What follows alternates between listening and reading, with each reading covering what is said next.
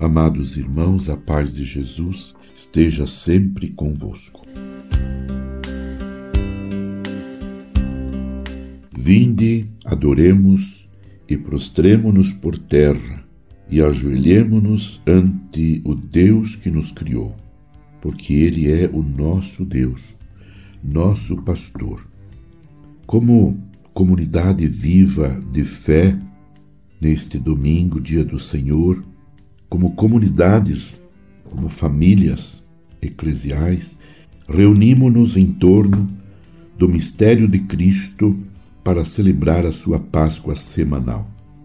O ressuscitado, presente em nosso meio, nos transmite a sua força e, por sua vitória sobre o pecado e a morte, ele nos insere na vida nova. Ele que é a saúde dos enfermos, e o alívio dos sofredores, nos restaura em seu amor. Celebremos este dia festivo, domingo, dia do Senhor, com muita fé e alegria.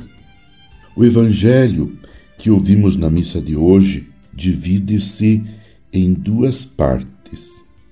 Na primeira parte, nos versículos 29 a 31, Jesus saiu da sinagoga, um lugar público, e entrou em casa, espaço privado e íntimo.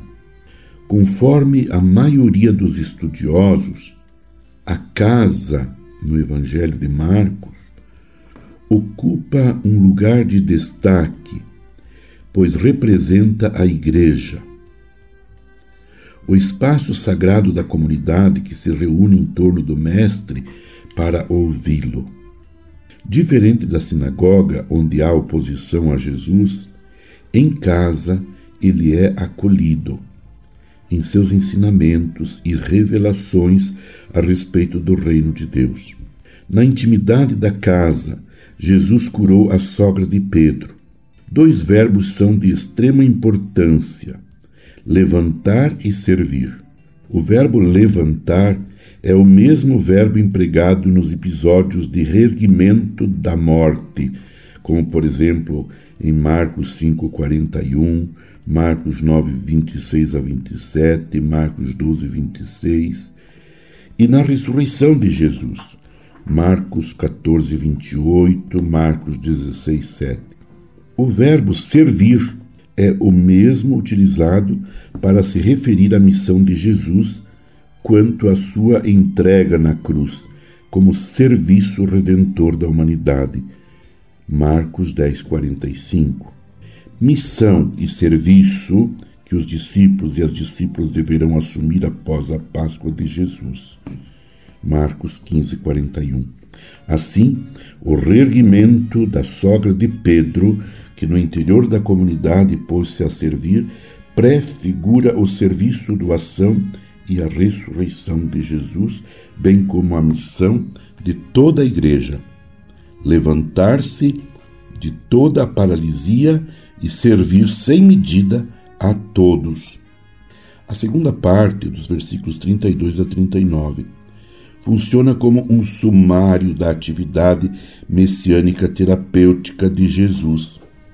Jesus, em seu servir generoso, curou muitas pessoas e expulsou muitos demônios entre aqueles que foram levados a ele.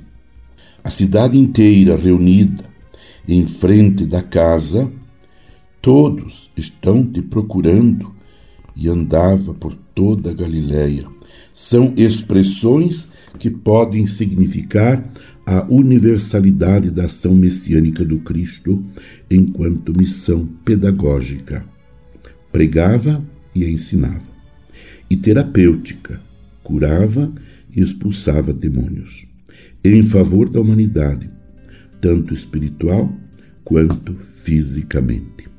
Meu irmão, minha irmã, escutando frequentemente a palavra de Jesus nos santos evangelhos através de uma leitura orante, piedosa, escutando a palavra de Jesus, também nos sintamos fortes e corajosos.